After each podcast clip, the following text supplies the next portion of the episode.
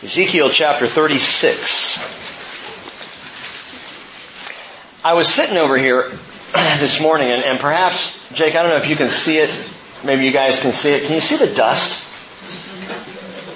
If you could see right now what I saw, the massive amounts of dust that are just, it's just all flying around in this barn this morning, it is absolutely astounding. And I sat there and I began to praise God for nose hair. I'm not kidding. As one who has dealt with allergies much of the last few years, it hit me, it struck me that God in His amazing planning knew there was going to be dust. What if He had created us without nose hair? We would be a mess. We would have to have boxes of Kleenex on every chair. It would be standard equipment in the church, especially a church in a barn. We would be miserable. But God said, no, there's dust. We need something to cut that down as they breathe, so nose hair. Think about that next time you're plucking. That's not a bad thing that's sitting there in your nose, okay? God plans ahead. God plans ahead. He thinks of everything. Uh-huh.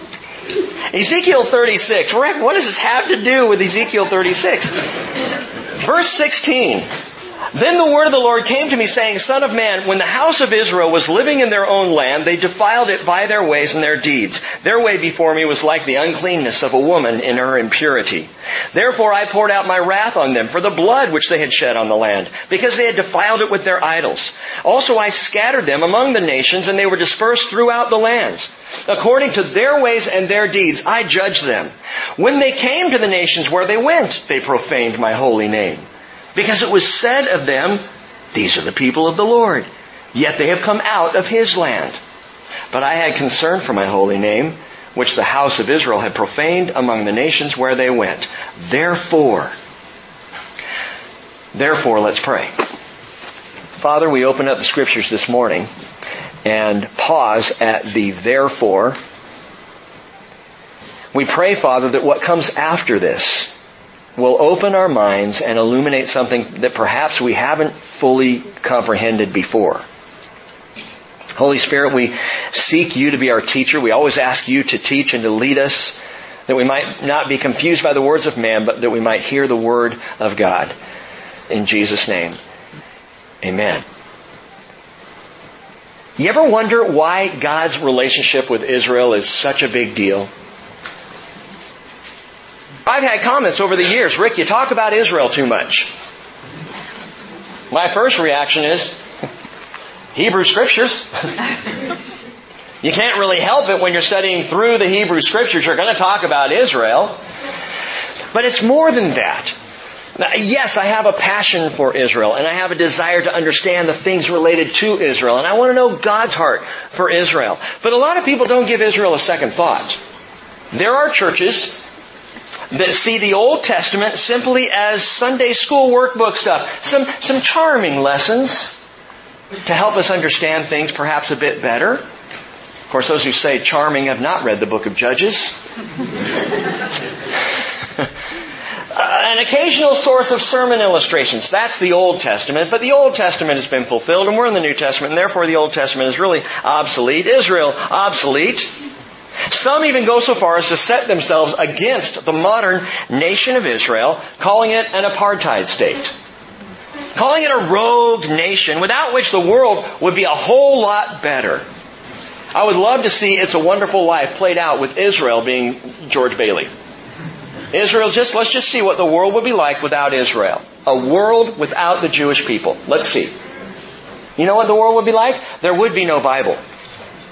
There would be no interaction between God and man. There would be no Messiah if we removed Israel from the picture. There would be no future plan. There would be no coming kingdom. There would be none of the stuff that makes following Jesus so marvelous. It would all be gutted if there were no Israel. And some people miss the whole point. The creator of this world has a heart for Israel, and there's a reason why. And it's bigger than we might think. The Lord says to Israel, Isaiah 54 verse 5, Your husband is your maker, whose name is the Lord of hosts. Your Redeemer is the Holy One of Israel, who is called the God of all the earth. For the Lord has called you like a wife forsaken and grieved in spirit, even like a wife of one's youth when she is rejected, says your God. For a brief moment I forsook you, but with great compassion I will gather you. In an outburst of anger I hid my face from you for a moment, but with everlasting loving kindness I will have compassion on you, says the Lord your Redeemer. The Lord your Redeemer.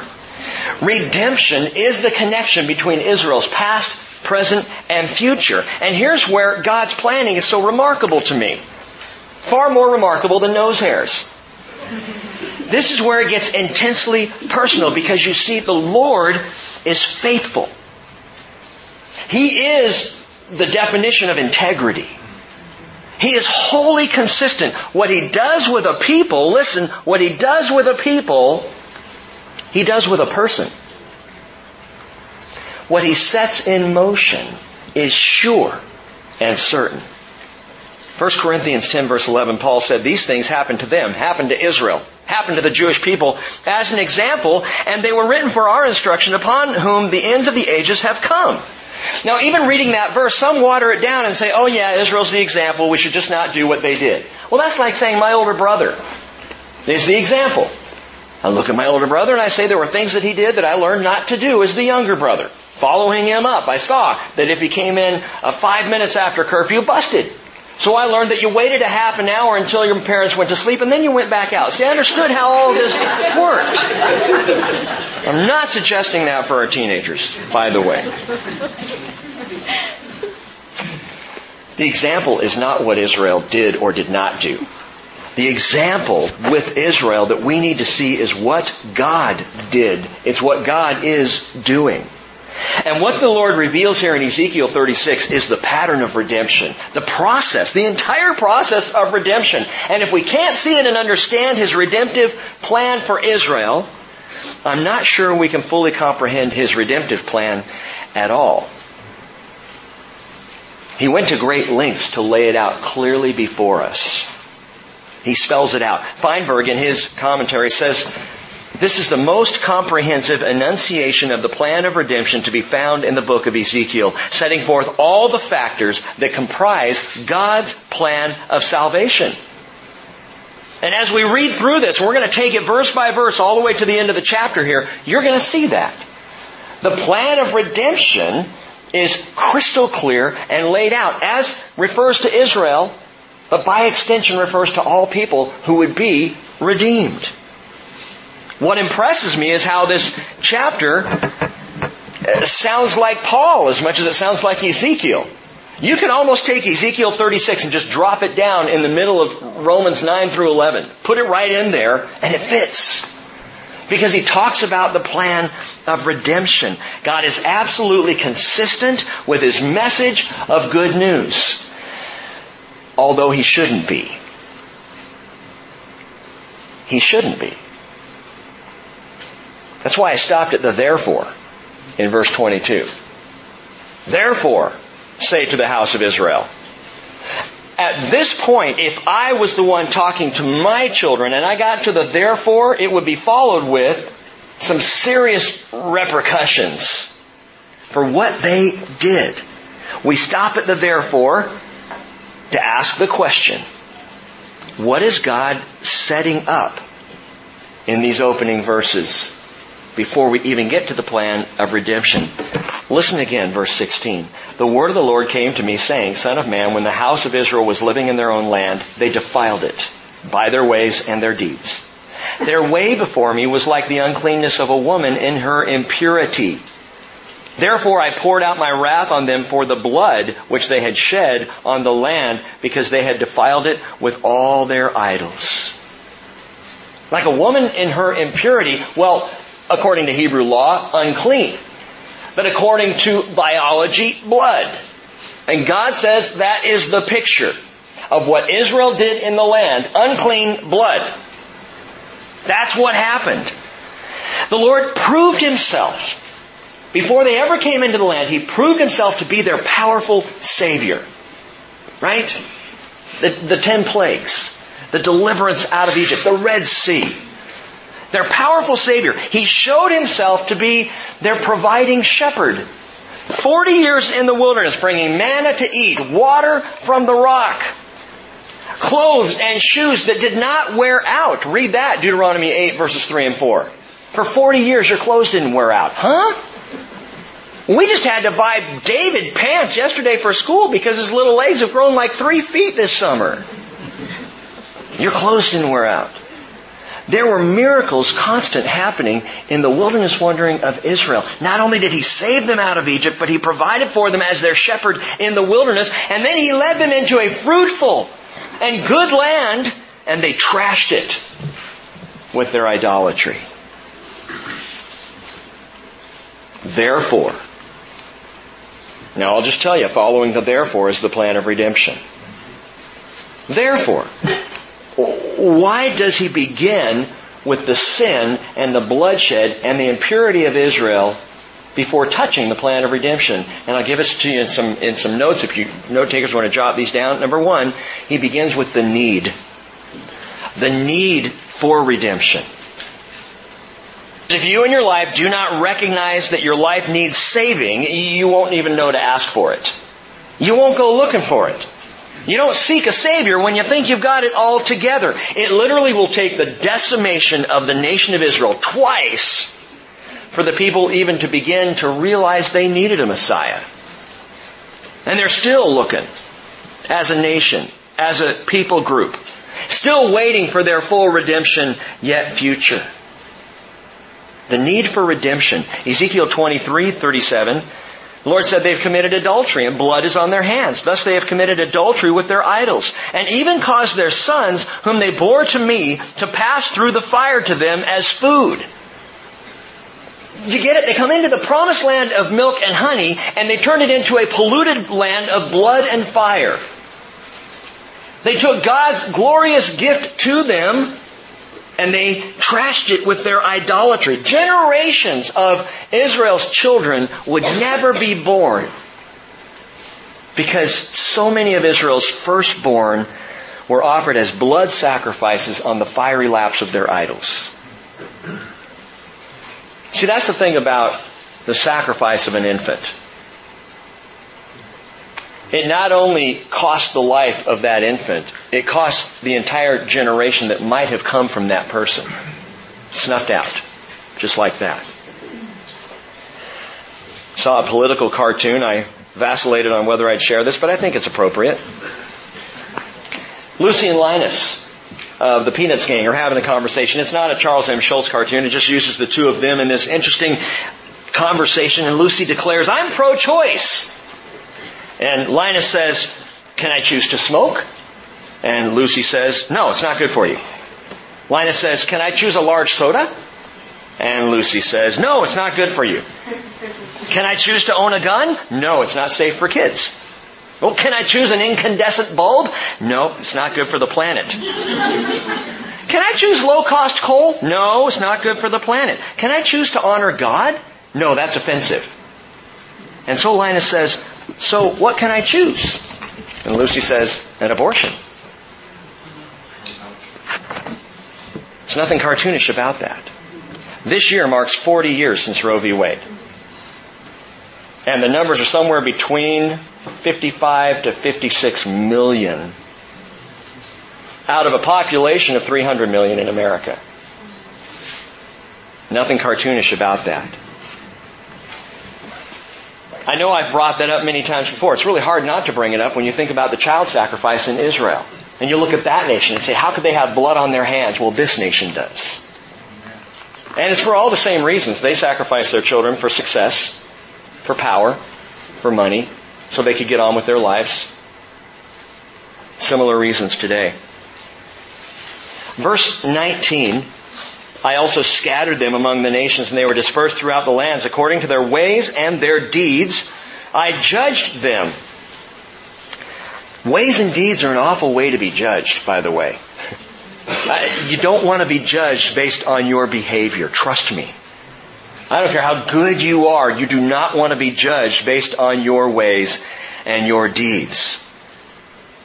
What about those who have had abortions?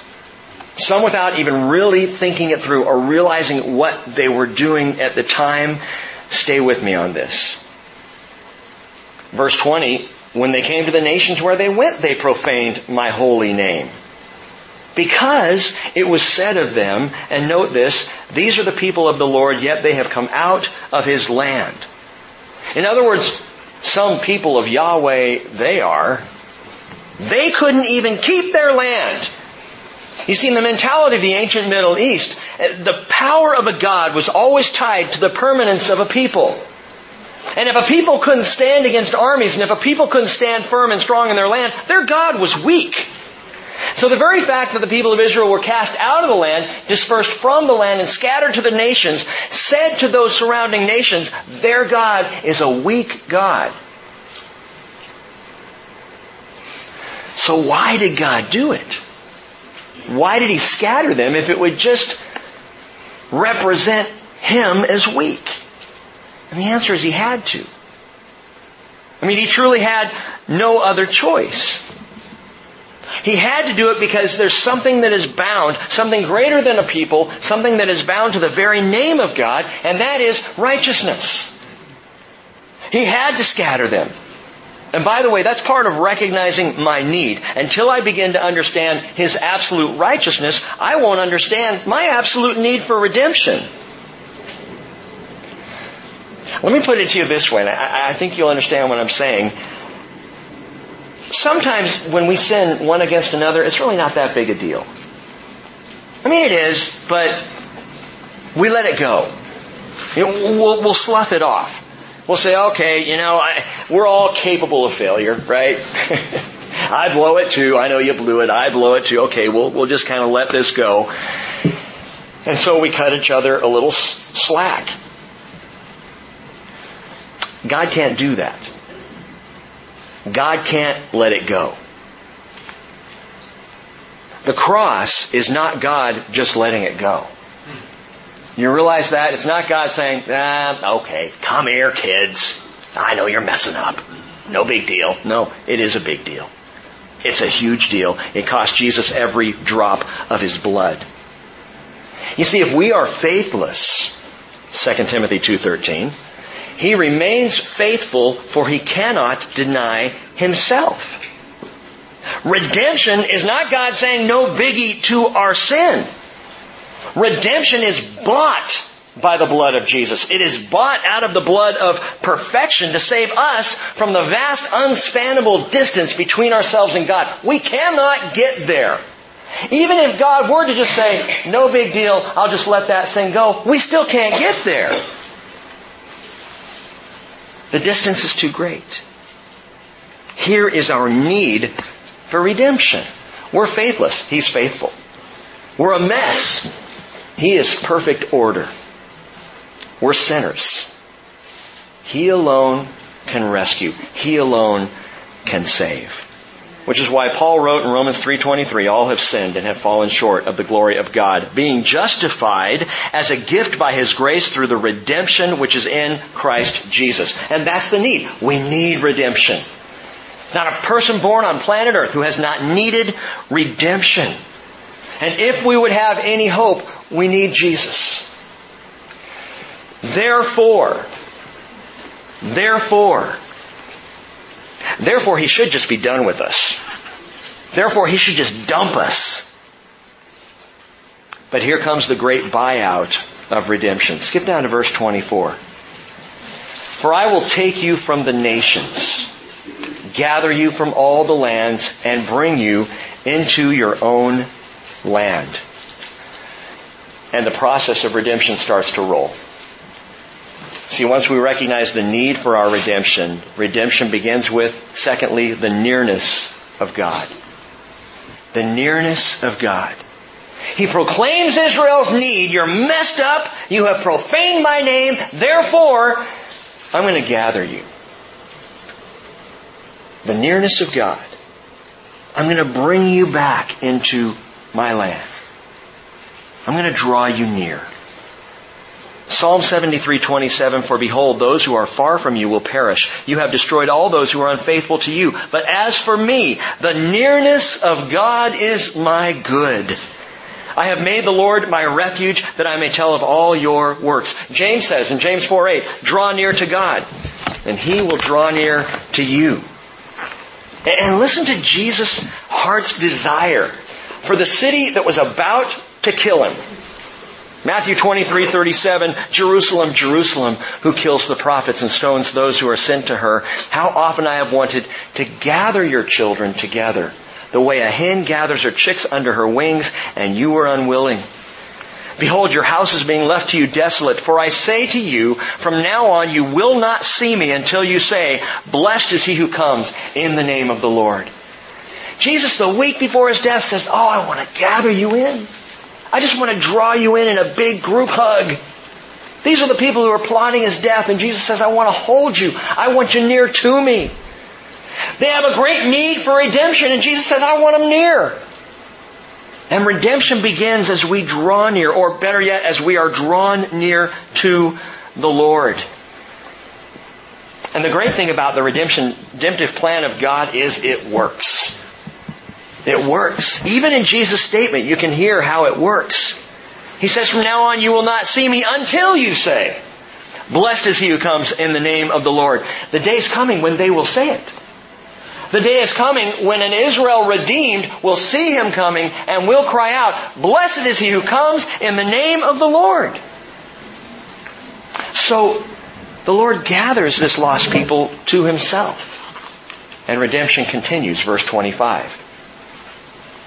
Then I will sprinkle clean water on you, and you will be clean. I will cleanse you from all your filthiness and from all your idols. Number three, a natural cleansing. A natural cleansing. Cleanliness apparently really is next to godliness. And cleansing has always been a major aspect of redemption. It has always been of great import to the Lord. What the Lord is alluding to here when He says, I am going to cleanse you. I'm going to sprinkle clean water on you. You're going to be clean. He's alluding to the Mosaic rite of purification.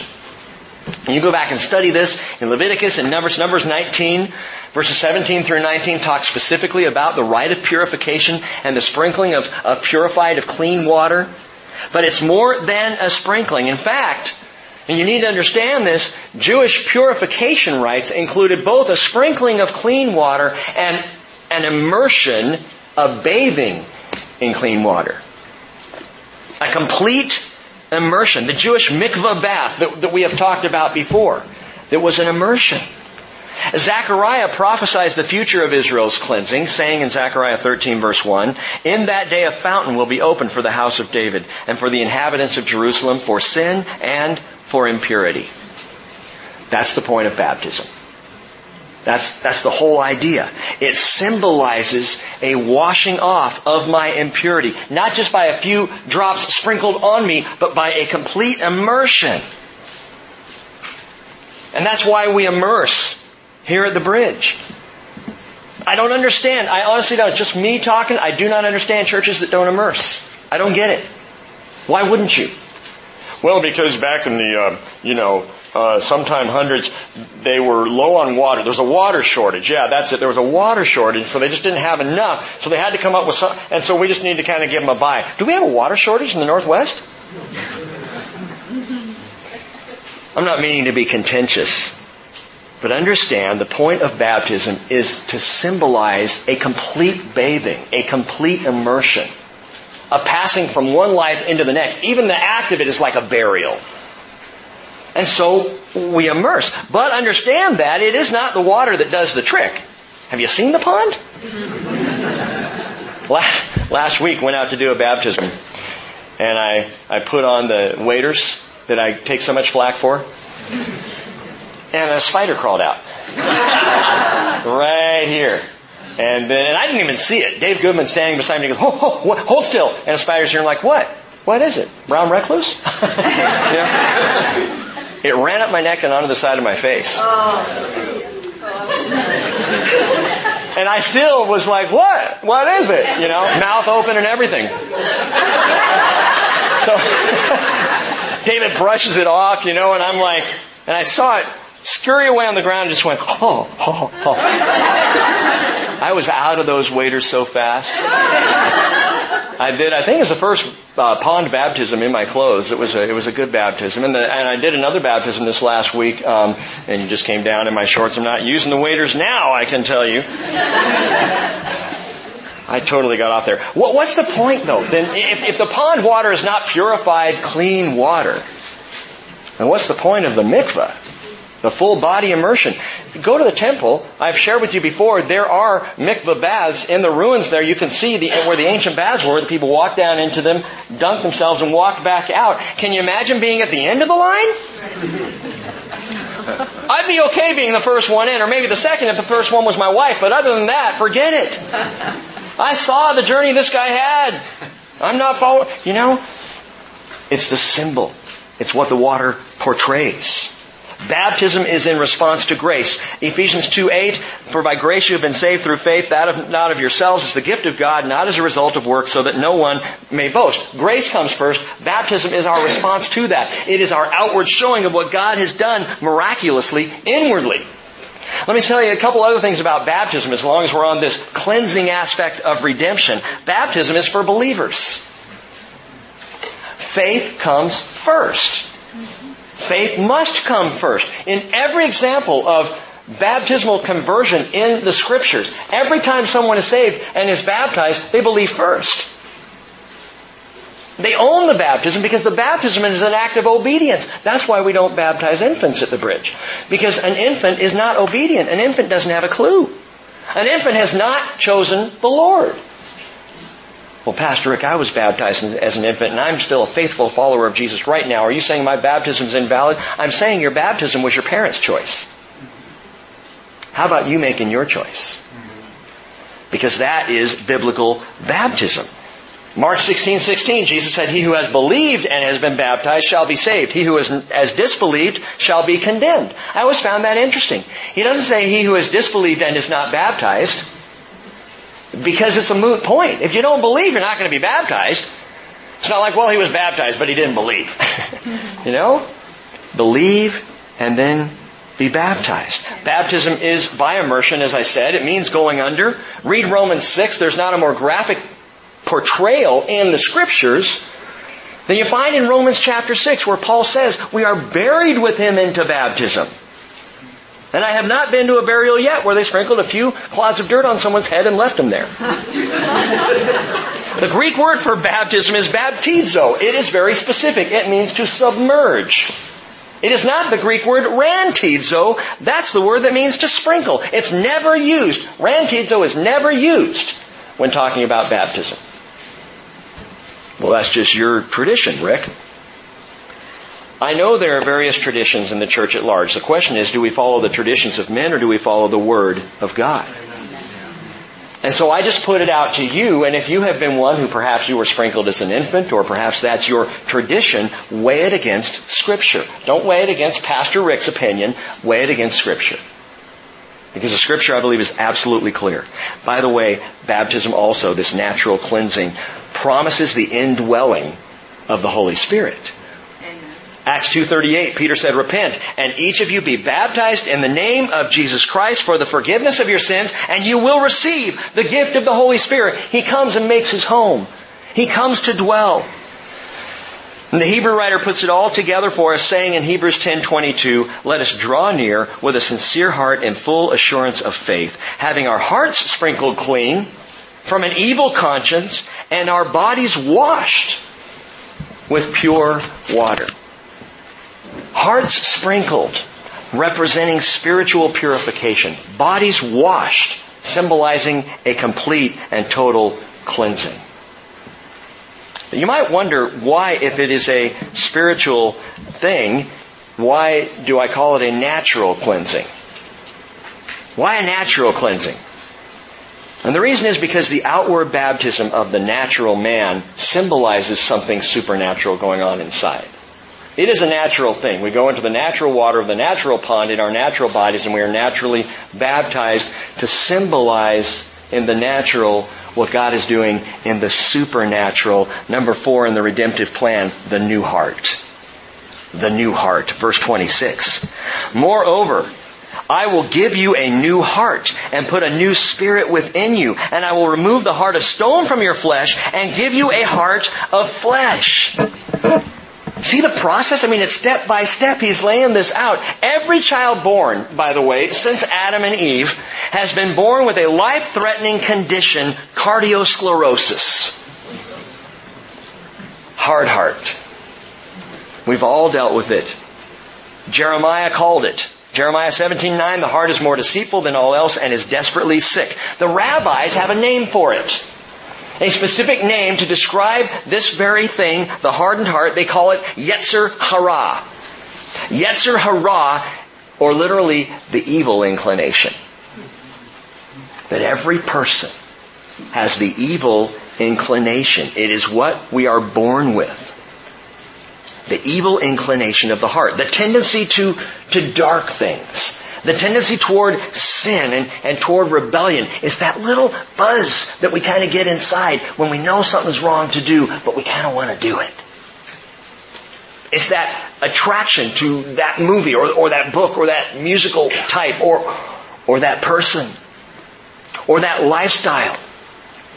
Yetzer hara, the evil inclination the evil inclination, the hard, stony heart. And the Lord proposes this. He says, come, I want to gather you. Come near to me. And he says, let's do a natural cleansing because that's going to signify for you what I am doing inside. What is that, Lord? New heart. I want to give you a new heart. I want a heart transplant. Let's take out the heart of stone. Let's take out the evil inclination. Let's replace it with a new heart. What are you saying? He's saying we can be born again. That's what he's talking about. To be born again. I, I love the conversation. I'll just read it to you. You're familiar with it, many of you, that Nicodemus has with Jesus. There was a rabbi of the Pharisees, John chapter 3, named Nicodemus, a ruler of the Jews. This man came to Jesus by night, Nick at night, and said to him, said, Rabbi, I can only use that joke a few more times because we're getting far enough away from the old Nick at Nite that people are not going to know what it is. Rabbi, we know you come from God as a teacher, for no one can do these signs unless God is with him. And Jesus answered and said to him, cutting right to the chase, Truly, truly, I say to you, unless one is born again, he cannot see the kingdom of God. Nicodemus said to him, how can a man be born when he's old? He cannot enter a second time into his mother's womb and be born, can he? And Jesus answered, Truly, truly, I say to you, unless one is born of water and the Spirit, that is the flesh and the Spirit, he cannot enter the, into the kingdom of God. That which is born of flesh is flesh. That which is born of spirit is spirit. Do not be amazed that I said to you, you must be born again. Why shouldn't Nicodemus have been amazed? I'll tell you why. Because this was not new teaching. When Jesus says you must be born again, he wasn't teaching something that Nicodemus didn't know, or at least he wasn't teaching something Nicodemus uh, should shouldn't have known. He should have known this because Ezekiel talks about it. The Lord through the prophet, 600 years earlier, the Spirit of Christ said the same thing through Ezekiel that Jesus himself in person says to Nicodemus. You gotta be born again. I want to give you a new heart. The old heart isn't working. The old heart is Yetzer Hara. It has an evil inclination. It's hard. It's opposed. And you want to know why the new heart is so absolutely critical? Why we must be born again? Because the Lord wants to go a step further. He wants to fill Israel, He wants to fill you with His Spirit. And here comes the nature of the Spirit. Look at verse 27. I will put my spirit, my spirit within you.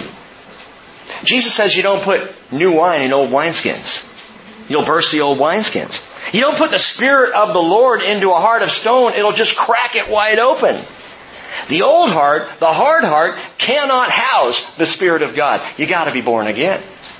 You gotta have the new heart. God says, I want to pour my Spirit into you. And so when Peter and the apostles were filled with the Holy Spirit there at Pentecost, those flames of fire, as of flames of fire appearing above their heads, they began to speak. And everybody there from all different regions, all different dialects, all different tongues begin to hear the same message as these guys are speaking. And Peter says in Acts 2.16, this is what was spoken of through the prophet Joel. Right, Jim? It shall be in the last days, God says, I will pour forth of my spirit on all mankind, and your sons and your daughters shall prophesy, and your young men shall see visions, and your Jim Crouches shall dream dreams. Even on my bond slaves, both men and women, I will in those days pour forth of my spirit, and they shall prophesy. But you can't get the Spirit of God into a heart of stone. You gotta be born again. Not born of the flesh, born of the Spirit. A new heart, able to receive the nature of the Holy Spirit. And note this, what the nature of the Holy Spirit does. When we are filled with the Spirit of God, and I absolutely believe this, redemption happens and it is more than a one-time cleaning. It is more than a simple heart replacement. You see, when we replace a, a human heart with another human heart, when there is an actual heart transplant, which still blows me away that they can even do that, guess what? That heart is going to wither and die and the person's going to die eventually. You say, hey, great, I got a new heart pumping inside me. Fantastic. It's going to give out in a few years. You'll be dead anyway. Have a nice day. You know, it's like when I got LASIK surgery and the doctors told me, now this ought to last you for four or five years, but you're going to need glasses again. Thanks for that, doc. You know, we wear out. There's more than a one-time cleansing. God gives us the new heart, which is, by the way, an eternal heart. He fills us with the Holy Spirit. And finally, with the filling of the Holy Spirit, listen, with the filling of the Holy Spirit comes the ability to keep the righteous requirements of God. Look at the verse. I'll put my spirit within you and cause you to walk in my statutes, and you will be careful to observe my ordinances. Filled with my spirit, you can do this. Without my spirit, you can't keep the law. Filled with my spirit, you will keep the law. Now he's talking to Israel, and this promise will be fulfilled in the kingdom. But gang, I'm convinced of this. His spirit causes the desire for righteousness. The, the hunger to walk in obedience, not in sin. His spirit in me overpowers the Yetzer Hara, the evil inclination. Filled with His Holy Spirit, I want to serve Him. Filled with His Holy Spirit, I am empowered to do right things, not to sin. Wait, Rick, so you're saying if I have the Holy Spirit, I can live righteously? Then why don't I? Why don't we? We quench the Spirit. 1 Thessalonians 5:19 Do not quench the spirit. Do not despise prophetic utterances. Examine everything carefully. Hold fast to that which is good. Abstain from every form of evil. This begins to help me reconcile passages like Romans chapter 6 verse 1 where Paul says, should we consider, should we continue in sin that grace may abound? By no means! We've died to sin. How can we live in it any longer? And I would read that for years and go, yeah, I get that I've died to sin. I get that I shouldn't be living in it, and yet I still do it. Why? Listen, gang, you have, if you have received the Holy Spirit, you have the power not to sin unless you quench the Spirit within you. Unless you close your eyes to the Holy Spirit, unless you cut God off to follow the evil inclination. But God says, my act of redemption is much bigger than a one-time event. I draw you, I wash you, I put a new heart in you, I fill you with my spirit, and guess what? From here on out, you should be able to walk without sinning. Don't get me wrong, I am not saying Christians are perfect because we do continue to sin. What I'm saying is we don't have to. The power is there if we will allow the Spirit to work through us and in us, if we will walk in the Spirit, as, as Paul said, Galatians 5.16, walk by the Spirit and you will not carry out the desire of the flesh. That's it. It's that simple. He says in Galatians 5.25, if we live by the Spirit, let us also walk by the Spirit. Baby steps. What About Bob? You know the movie What About Bob? Have you seen that? Baby stepping with the Spirit. Baby stepping with the Spirit. Walk by the Spirit. That means every step you take, you take in the Spirit of God. You've been washed. You've got a new heart. You've been filled with the Spirit. And the plan of redemption just keeps rolling on. Look at verse 28. You will live in the land that I gave to your forefathers, so you will be my people and I will be your God. Huh, what land is that? Israel? Sure? You sure that's not a metaphor for something else? I shared this midweek. God is so explicit with this promise. It's absolutely ridiculous to think that it's some kind of mystical, nebulous, allegorical, metaphorical thing. You're going to live in the land that I gave to your forefathers. Abraham, Isaac, and Jacob lived in that land. It's going to be your land. You're going to live there. Number six, the next kingdom. The next kingdom. But check this out. The Lord tells them this in Babylon. They are in Babylon. In fact, the Lord tells them this through the prophet Ezekiel, moments, perhaps days at most, after they've just discovered that their land has been wiped out. That's when God brings this fantastic promise. You've just received news of the total annihilation of your nation, and God says, I'm going to bring you back, and you will be my people, and I will be your God. And by the way, he is not talking about their return to Babylon after the 70 year captivity. Because they were driven out again in AD 70.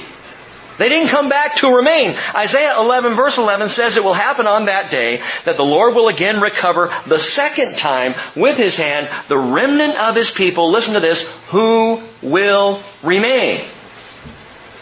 When I bring you back to this land, the Lord says, you're going to stay there you will not leave again. Therefore, when God says, I'm going to bring you to the land, you'll live in the land I gave your forefathers, you'll be my people and I will be your God, he's talking about the issue of permanence yet again. And that gathering is underway. You know this. You've been watching. We've been watching since 1948. When Israel became a nation, prophecy students the world over were like, wow! We're right back in line with Scripture now. It's happening. When Israel retook Jerusalem in 1967, ho ho! They have authority over Jerusalem again. It's happening before our eyes. We have watched it taking place in this generation. The regathering of Israel. God is bursting at the seams to bring His redemption to this people. And their full redemption, I believe, is very near. Verse 29, Moreover, I will save you from all your uncleanness. I will call for the grain and multiply it. I will not bring a famine on you. I will multiply the fruit of the tree and the produce of the field, and you will not receive again the disgrace of famine among the nations. And Israel's getting a taste of this. On our last visit to Israel, we got a taste of it. We walked in Jerusalem into a place called the Shuk, an open air market where all the Israelis do their shopping. And the grains and the fruits and the produce, just prolific. It's amazing what's going on in this country. It is the only country in the world that is rolling back the deserts to create farmlands. This is taking place in Israel. And they're getting a taste of, again, grain, fruit, produce in the land. But, like my fellow Americans, Israelis still think that it's their ingenuity that's bringing it about. You know that phrase, American ingenuity?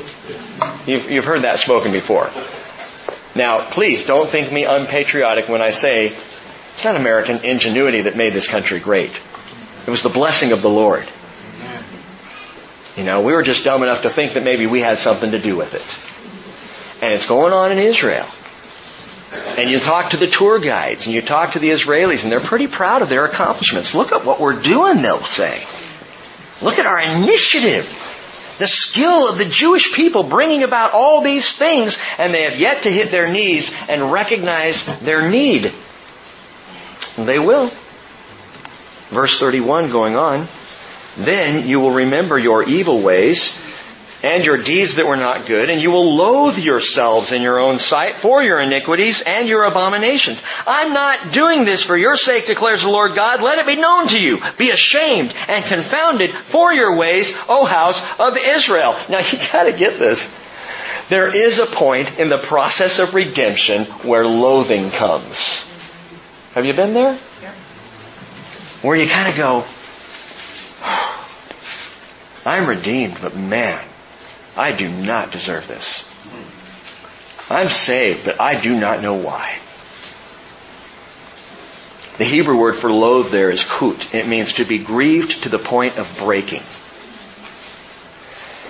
The Hebrew word for ashamed is bos. It means deep emotional distress.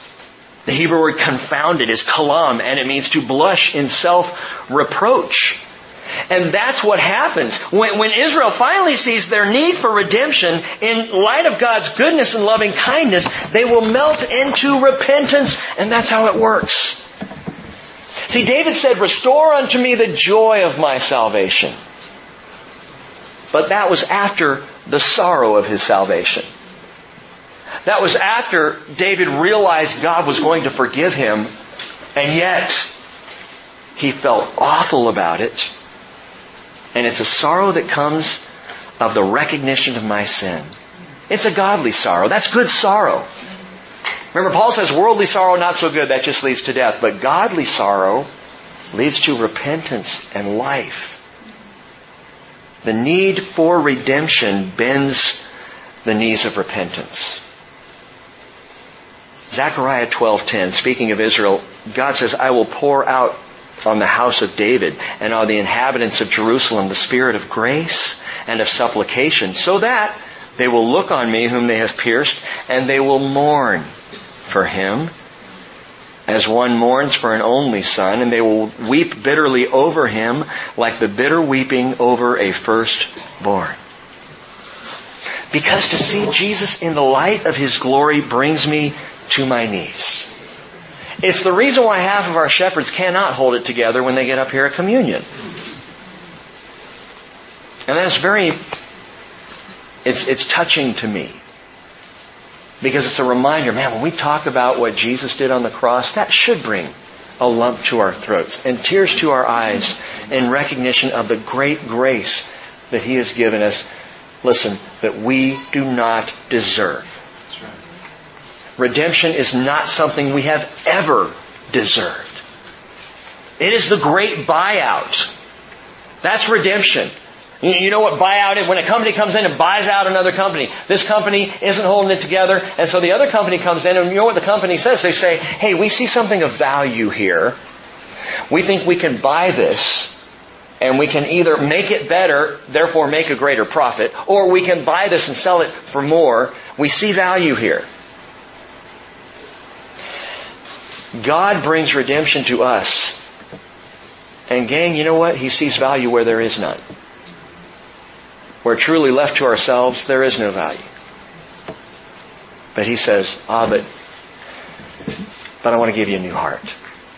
And I want to give you my spirit. I want to bring you into the land. I want you close to me. This whole act of redemption. Look at verse 33. On that day, he says, I will cleanse you from all your iniquities. I will cause the cities to be inhabited and the waste places to be rebuilt. Feel like your life's a waste? Like you've just been wasting your time? Or the things you've tried to do are just really, when it all comes down, it's just a waste? God says the waste places will be rebuilt. He says the desolate land will be cultivated.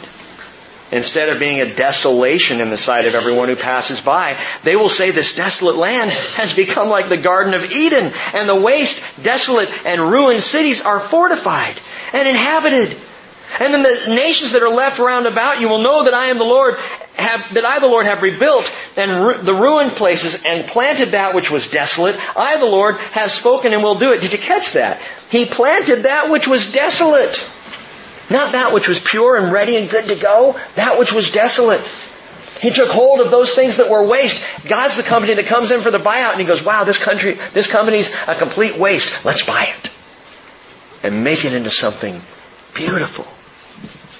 Instead of ruination, rejuvenation. Instead of desolation, cultivation. And again, I ask you, do you think that your life is a waste? Do you see your life as a, a, ruin? Are you among those who are devastated? Because listen, the, the same God who turns the wasteland into the kingdom wants to turn you back to the Garden of Eden. Back to paradise. That's redemption. In verse 37, thus says the Lord God, this also I will let the house of Israel ask me to do for them. I will increase their men like a flock. Like the flock for sacrifices. Like the flock at Jerusalem during her appointed feasts so that the waste cities will be filled with the flocks of men, and then they will know that I am the Lord. What does he mean like the flock at the time of sacrifice? He's not saying I'm going to make men like sacrificial lambs so that I can put them on the altar and kill them. He's saying I'm going to make it like those feast days in Israel. Remember we talked about the feast days last week? They would come in for the sacrifice and there would be lambs everywhere. Animals all over the place. Uh, uncountable numbers of sheep and, and, and of oxen and of pigeons and of different rams for the sacrifice everywhere. And God says, remember those feast days? Remember all the animals? How you looked as far as the eye could see, you see sheep everywhere? I'm going to multiply Israel like that. And my friends, the repopulation of the Jewish people on earth in the millennial kingdom will be nothing less than breathtaking. People say, how can a third of Israel, as Zechariah prophesied, how can a third of Israel repopulate the earth?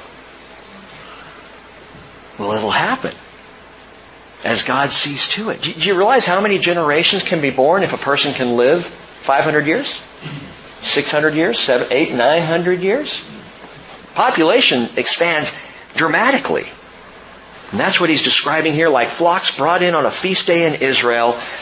And that's very nearly the end game of redemption, but not quite. There's one more thing I gotta point out to you today.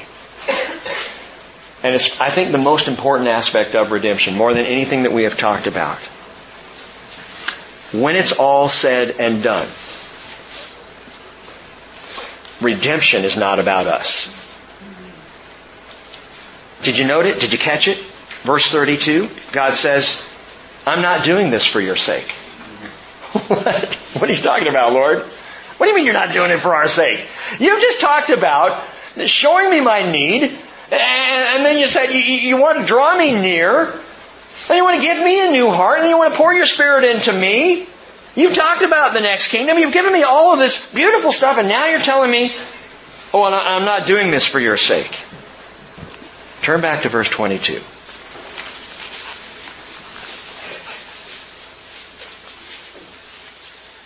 Therefore, Therefore, after describing their need for redemption, therefore say to the house of Israel, thus says the Lord God, it is not for your sake, O house of Israel, that I am about to act, but for my holy name which you have profaned among the nations where you went.